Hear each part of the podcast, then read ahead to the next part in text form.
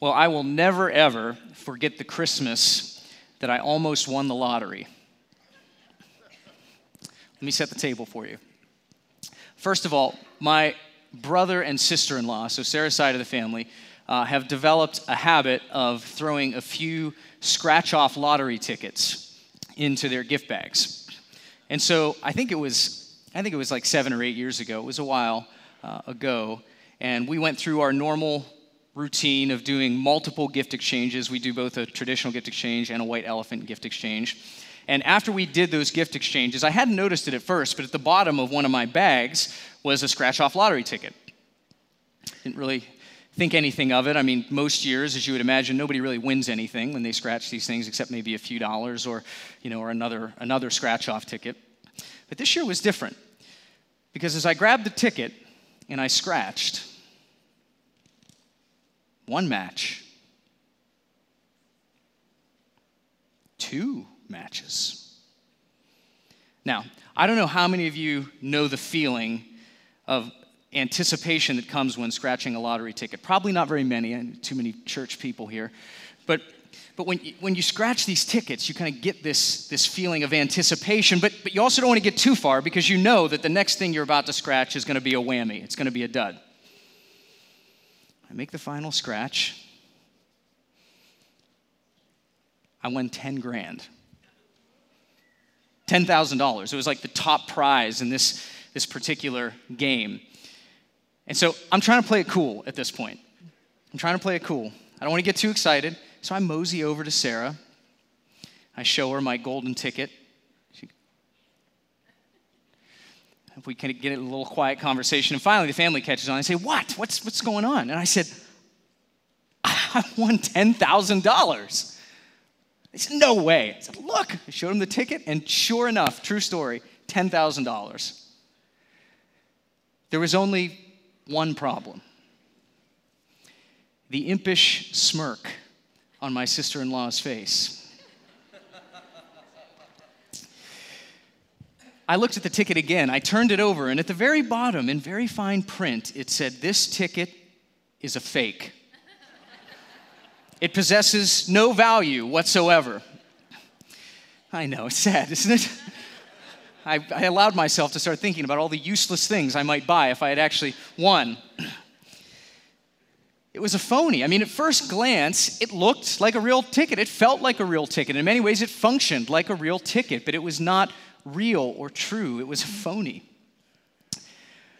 Well, this morning, as we continue our series, Jesus the Great I Am, the passage that we're about to turn to and look at has an absolutely fascinating bookend. At the beginning of the passage, we read that Jesus is speaking to a group who is said to have believed him. Disciples, perhaps. But by the end of this passage, we read that this same group of people is now holding stones in their hand, ready to kill Jesus. So, what in the world happened? What happened was in the space between, Jesus touched on some pressure points that really exposed their faith as phony. That they were not truly his disciples, they were, they were false. Which really begs an important question how do we know if someone is truly a disciple of Jesus or not? How do we tell the real ones from the fake ones? More to the point, how do we know that we are truly his disciples? In a room like this, I'd have to imagine that many, if not most of us, would say, I'm a Christian. So, how can I know? What are the marks of a true disciple? These are the questions that we will work hard together to answer this morning from God's Word. So, turn with me to John's Gospel chapter 8, and we're going to be uh, biting off a pretty good chunk of text this morning. We're going to be looking at verses 31 to 59. If you don't have a Bible with you, I would strongly encourage you grab a Pew Bible, turn to page 894, especially when we have a, a passage like this where there's a large amount of text. Uh, to be able to interact with the scriptures as we as we walk through them will be very helpful to you. So, grab a Pew Bible, turn to 894, John 8, 31 to 59. I'll read the entire section. Hang with me as we go through it, and then we will uh, walk back through in more detail. John 8, beginning in verse 31. So Jesus said to the Jews who had believed him, If you abide in my word, you are truly my disciples. And you'll know the truth, and the truth will set you free.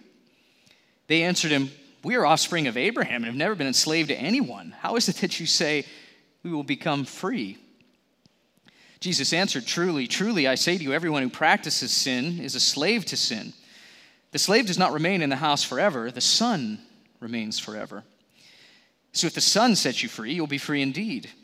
I know that you're offspring of Abraham, yet you seek to kill me because my word finds no place in you. I speak of what I've seen with my father, and you do what you've heard from your father. They answered him, Abraham is our father. Jesus said, If you were Abraham's children, you'd be doing the works Abraham did. But now you seek to kill me, a man who's told you the truth that I heard from God. This is not what Abraham did. You are doing the works of your father. And they said, We were not born of sexual immorality. We have one father, even God. Jesus said to them, If God were your father, you would love me, for I came from God, and I'm here. I came not of my own accord, but he sent me. Why do you not understand what I say? It is because you cannot bear to hear my word. You are of your father, the devil and your will is to do your father's desires. He was a murderer from the beginning and does not stand in the truth because there's no truth in him. When he lies, he speaks out of his own character, for he's a liar and the father of lies. But because I tell you the truth, you do not believe me. Which of you convicts me of sin? If I tell the truth, why do you not believe me? Whoever is of God hears the words of God. The reason you do not hear them is that you are not of God. The Jews answered him, Are we not right in saying that you're a Samaritan and have a demon? Jesus answered, I do not have a demon, but I honor my Father, and you dishonor me. Yet I do not seek my own glory. There is one who seeks it, and he's the judge. Truly, truly, I say to you, if anyone keeps my word, he will never see death. The Jews said to him, Now we know that you have a demon. Abraham died, as did the prophets. Yet you say, If anyone keeps my word, he'll never taste death. Are you greater than our father Abraham, who died? And the prophets died. Who do you make yourself out to be? Jesus answered, If I glorify myself, my glory is nothing. It is my Father who glorifies me, of whom you say, He is our God. But you have not known him. I know him. If I were to say that I do not know him, I'd be a liar like you, but I do know him and I keep his word. Your father Abraham rejoiced that he would see my day. He saw it and was glad. So the Jews said to him, You are not yet 50 years old, and you've seen Abraham? Jesus said to them, Truly, truly, I say to you, before Abraham was, I am. So they picked up stones to throw at him. But Jesus hid himself and went out of the temple. There is obviously a lot that's happening in this passage, but I want us to look together at three indicators or three marks that I think the text gives us of a true disciple of Jesus. Three indicators of a true disciple. The first that we pick up from that opening section is that true disciples continue in Jesus' word. The true disciple is marked not so much by an initial outburst of enthusiasm, but by an ongoing, steady perseverance in Jesus' teaching. We see it in verse 31. You might check it out. So Jesus said to the Jews who believed him, If you abide in my word, you are truly my disciples. And you will know the truth, and the truth will set you free. Jesus makes a connection here, an unbreakable connection between a true disciple and a person that would abide or continue in his word. And if you notice, that sets off a chain reaction. If we continue in his word or his teaching, we will know the truth. His word supplies us with real, living, even absolute truth, which is really important these days because I don't know about you, but it's getting harder and harder to discern what is really true or not. I mean, we know that politicians, for example, don't always tell us the truth, do they? That the media, even the internet, believe it or not, doesn't always tell us the truth. We don't always tell the truth. And to complicate things even further, truth is becoming relative in the eyes of some, right? I'm sure you've all heard this. What's true for you is true for you. What's true for me is true for me. Truth is really relative. What Jesus is offering us here by way of his word is real truth and truth about the matters, frankly, that really matter life and death and human relationships and God and salvation.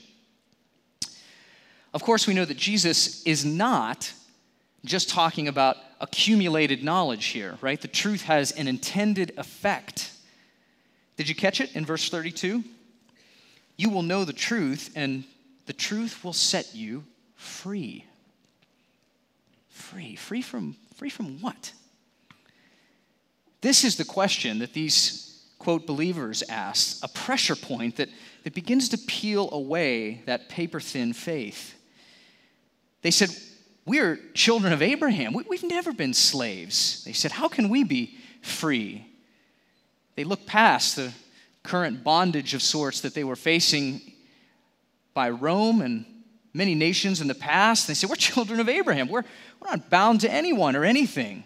And Jesus' answer, though, in verse 34, spotlights the source of true bondage. He says, Truly, truly, I say to you, everyone who practices sin is a slave to sin.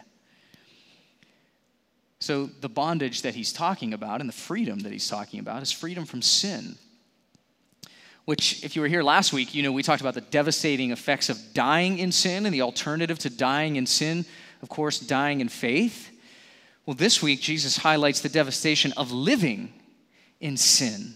It's slavery, he says, bondage.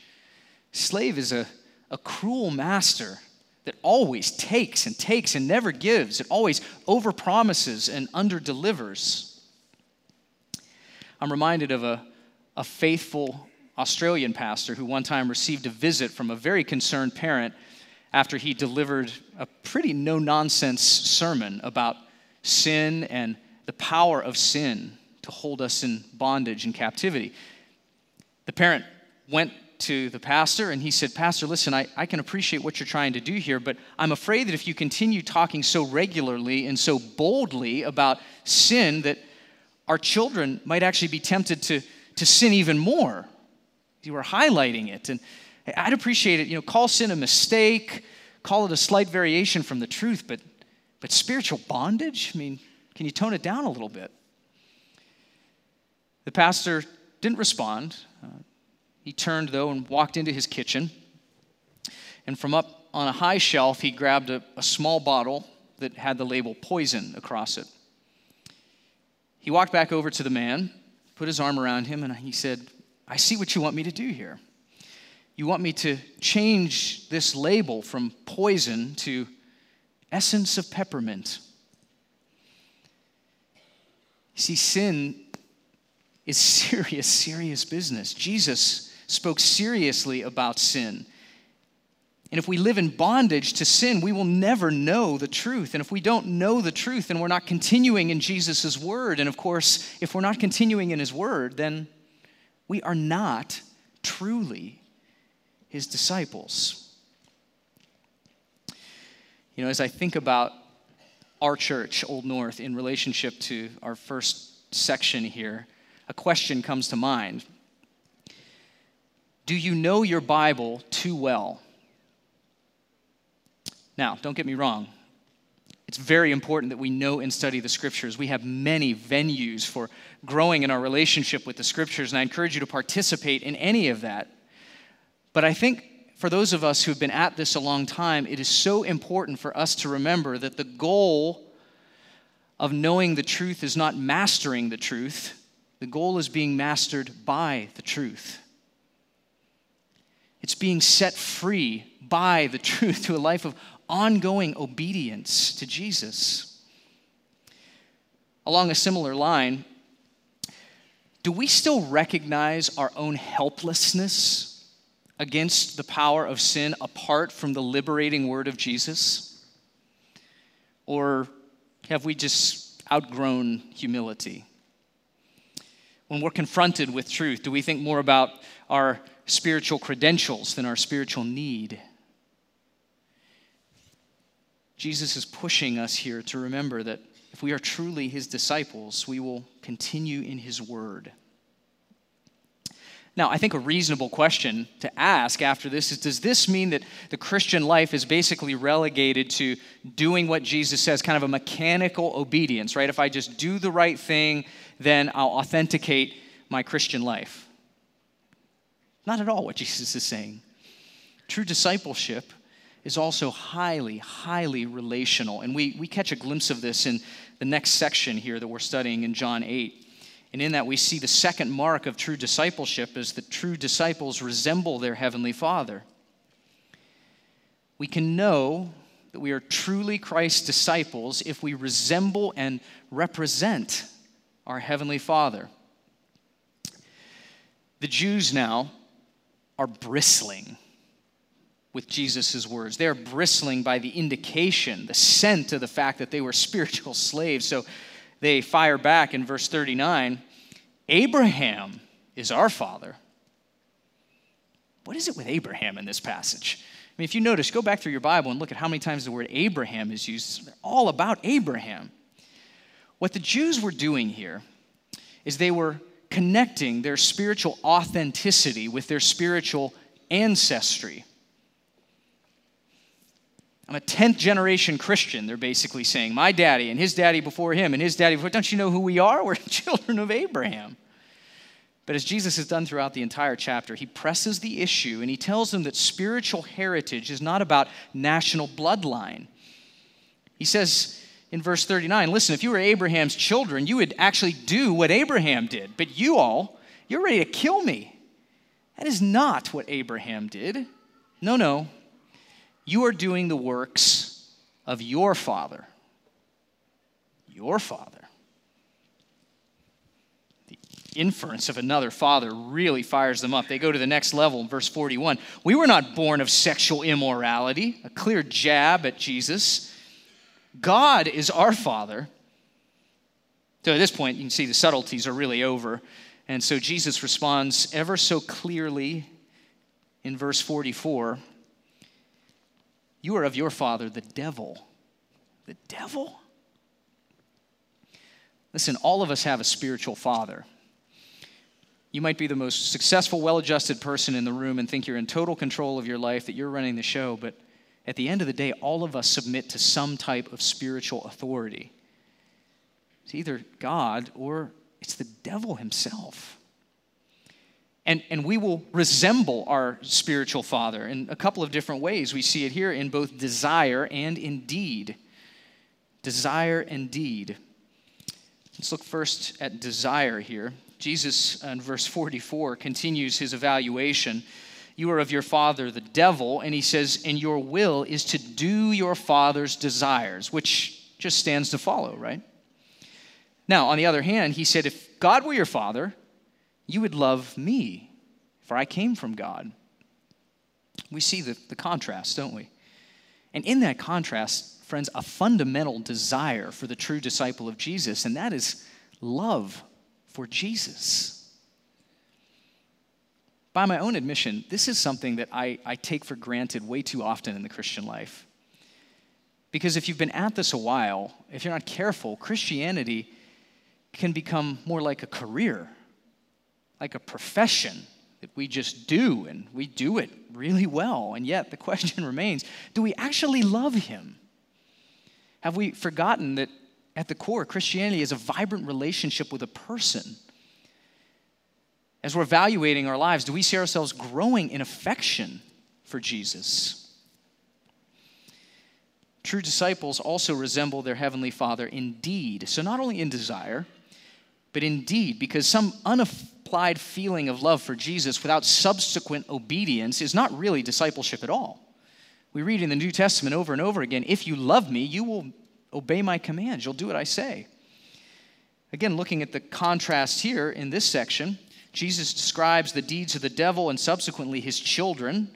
Verse 44 he was a murderer from the beginning.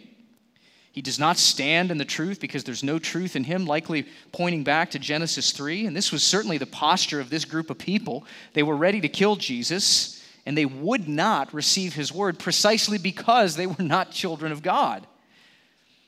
And then on the other side, verse 47 whoever is of God hears the words of God. Hears the words. word Jesus uses for hears means to heed. And it implies obedience, it implies action. It is an action oriented listening that leads to obedience. And of course, the supreme example of spiritual sonship that we see in this passage and throughout the Gospel of John is Jesus himself, one who came from the Father. Yet that also applies to his disciples. True disciples are spiritually obedient children. Most of you know my buddy Topher, my son Topher. This is us. This was at uh, Tequila Jalisco after church last Sunday. Kids eat free there, by the way. A good place to go on Sunday afternoon. They're not paying me to say that. I'm not sure why. I just said that. But uh, this is my buddy Topher. And anywhere I go, whether it's a restaurant or we're out and about running errands, we almost always hear comments like, Man, you can't deny that one. He, he looks exactly like you. I have to tell you about this conversation we had the other day. We're sitting around and we're talking about uh, the transition between basketball season and baseball season. Topher's played both sports now for a couple of years. And uh, he knows that my favorite sport growing up was baseball. So, with that, he says to me, Dad, I think I'm ready to declare my sport. Nine years old, and he's ready to declare his sport. Okay, I said, okay, buddy, what is it? He goes, I, I think it's basketball. But I, I know that baseball was your favorite when you were a kid and you were growing up. And, and so is that okay? I mean, I really, I really want to do what you want me to do. So, of course, I told him, sorry, bud, you got to kill your dream. It's baseball or nothing. Well, of course, I didn't say that. Encouraged him. In sincerity, that's what he said. So the question is when people look into your life, do they say, man, does she look like her dad? Boy, does she love her Heavenly Father. You just tell she just loves Jesus and is eager to do what he says, even when it's hard. Is that, is that the resemblance that people pick up as they look at you? You know, another point of application that I think we have to draw from this section is for, for those of us here who are parents and even grandparents. And it's that we have got to work together and work really hard to help our kids appropriate their faith in Jesus. I mean, the big issue here was these Jews tying their salvation to their national heritage. And Jesus says, no, no, you're missing it. There's a spiritual heritage, a spiritual inheritance that's far superior to that. And while we thank God for Christian families, our kids will become Christians not because we are Christians, but because they have appropriated the gospel. They have taken Jesus on their own, as their own. And so we've got to work really hard at that together. We've got to work really hard at our commitment to, at home, giving them regular doses of the gospel, our commitment to Christian community, coming Sunday mornings, Wednesday evenings, whenever it is, to partner with others who can help our kids appropriate their faith. Because true disciples resemble their Heavenly Father. True disciples also continue and abide in Jesus' word, but there's a third mark, and it really is the, the big issue, right, that John has been pointing us to throughout John chapter 8, and it's that true disciples embrace, fully embrace Jesus' divine identity. You cannot be a true follower of Jesus if you do not glory in his divine identity. We look back at the conversation Jesus is having here, and in this final section, man, the gloves come totally off. The Jews, now clearly exposed for a paper thin faith, a phony faith, go off on Jesus in verse 48. Are we not right in saying that you're a Samaritan and have a demon? They've now resorted to ad hominem arguments. They're calling Jesus demon possessed and making racial slurs, is basically what's happening here. Jesus says, I, I do not have a demon, but I honor my Father. You dishonor me. And then he continues in verse 51 and says, Truly, truly, I say to you, if anyone keeps my word, he will never see death. Oh, he's pushing it now. He is really pushing it now. Who could, who could make a claim like that? Anyone keeps my word, they will not see or taste death. You can see how it enrages them in verse 52. Now we know that you have a demon. Abraham died, as did the prophets. Yet you say, If anyone keeps my word, he will never taste death. Are you greater than our father, Abraham, who died? Who do you make yourself out to be? And that is the question, isn't it? Deliverance from death? Only God could make a claim like that. Jesus, be careful. You're about to step over a very dangerous line. Rather than back down, though, Jesus takes his claim all the way to its logical conclusion. He tells them twice in verses 49 and then 51 that the Father, the one they actually claim is God, is seeking his glory. That is fascinating to me. We want to know if we're following the one true God. We just ask this question Is he seeking the glory of Jesus? Fascinating to me. Then he goes on and says, Abraham actually rejoiced to see his day. Their spiritual father, Abraham, actually expressed a joyful faith in the promise that one day someone in his line would bless all the peoples, all the nations of the world. And Abraham looked forward in faith and joy to that day. And then finally, in verse 58, Jesus drops the atomic bomb on them. Truly, truly, I say to you, before Abraham was, I am. He didn't say, before Abraham was, I was. He said, I am. And so this is, this is no grammatical error. It's a claim to the name. The name of the eternal, self existent, uncreated, everlasting God of the Bible the I am of Genesis 3. Before Abraham was, I am. We might imagine the silence in the temple at that moment. There would be no more words after this, only stones to throw at Jesus the blasphemer. Because the divinity of Jesus and his self claims really is the issue that will expose whether or not we are a true disciple or not. If you want to get to the heart of the matter, the question is what do you think of Jesus? Who do you believe that he is? And the identity of Jesus and his claims forces the issue. I hope you see this. His claim to be God draws a hard line in the sand. We can either embrace him or we can reject him. As Tim Keller says, we can either crown him or kill him. He's either God or he is the phony. There's no middle ground here. And perhaps no one says this better than C.S. Lewis in his book Mere Christianity. Lewis says, I'm trying here to prevent anyone from saying the really foolish thing that people often say. I'm ready to accept Jesus as a great moral teacher, but don't accept his claim to be God. That is one thing we must not say, Lewis says. A man who is merely a man and said the sort of things that Jesus said would not be a great moral teacher. He would either be a lunatic on the level of a man who says he's a poached egg, or he would be the devil of hell.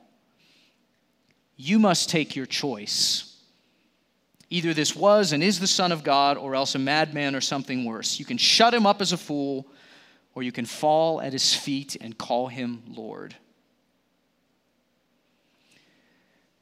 So, who do you say that he is? True disciples, true disciples glory in the fact that he is God. Because, please catch this, embracing Jesus' claim to be God is so much more than just intellectual assent. Think about it. Only as God could Jesus say, My words are true. Only as God could Jesus make the claim that he could actually set us free from sin. Only as God could Jesus make the statement that if we follow his word and abide in him, that he could actually keep us from death. If you're not God, you can't make that statement, at least in a true manner.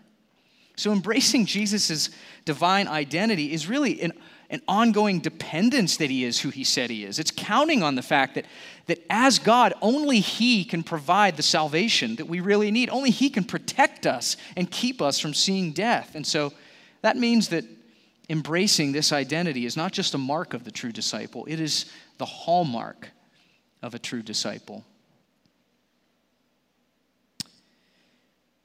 These are heavy words from Jesus this morning, aren't they? And so, if you're here this morning and, and some of this is really resonating, I might consider a f- few final takeaways. First, if, if you're here this morning and you would say, Chris, listen, if I'm honest, I've really been just playing the game for a long time, maybe for years. That if I'm, I'm honest in assessing my own spiritual health and life, I am really not exercising and expressing the marks of true discipleship. I sense God opening my eyes to the reality of who Jesus is today.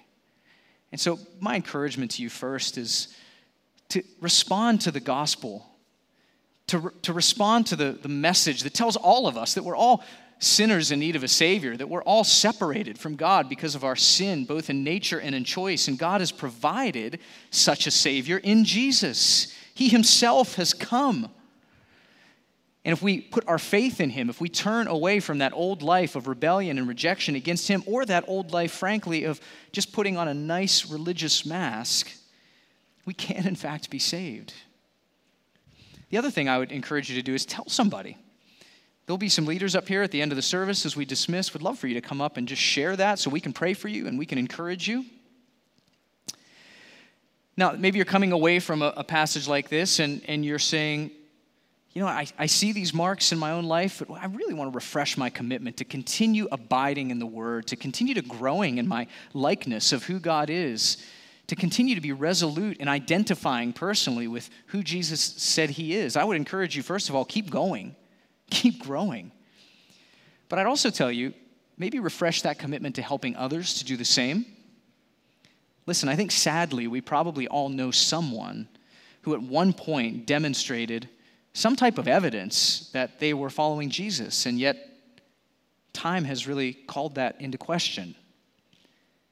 And so, your job then this week is to pick up the phone and to call that person, to encourage them with the hope of the gospel, maybe to invite them to coffee or to lunch and, and maybe even to read this passage together. Hey, we were in church this weekend and walked through this passage in John's gospel, and boy, I thought of you and just want to encourage you. I mean, that's something tangibly. I mean, I'm sure we all know that person. And my prayer for every one of us is that all of us together, as a community of people, would refresh our joy and commitment not just to be marginal followers of Jesus but to be true disciples of His. To be a people that long to continue in His Word, growing in obedience, to, to resemble so clearly our Heavenly Father, to grow in our desires for Jesus, our desire to do what He says, and, and above all, to continue to depend upon and to glory in the fact that Jesus really is God, that He is who He claimed to be the uncreated, eternal, everlasting God, the great I am. Let's pray together. Father, to that end, we recognize our own inability to cause this type of growth, that you must do it. And so we cast ourselves upon you and upon your grace and mercy not only to save us, but to keep us. And we believe that to be true, Lord. And I ask that you would help this community of people to demonstrate the marks of true discipleship this morning. That we would rejoice in glory in the fact that Jesus claimed to be God and proved it by way of his life and his death and his resurrection. He is all to us. We echo that now as we sing in his name. Amen.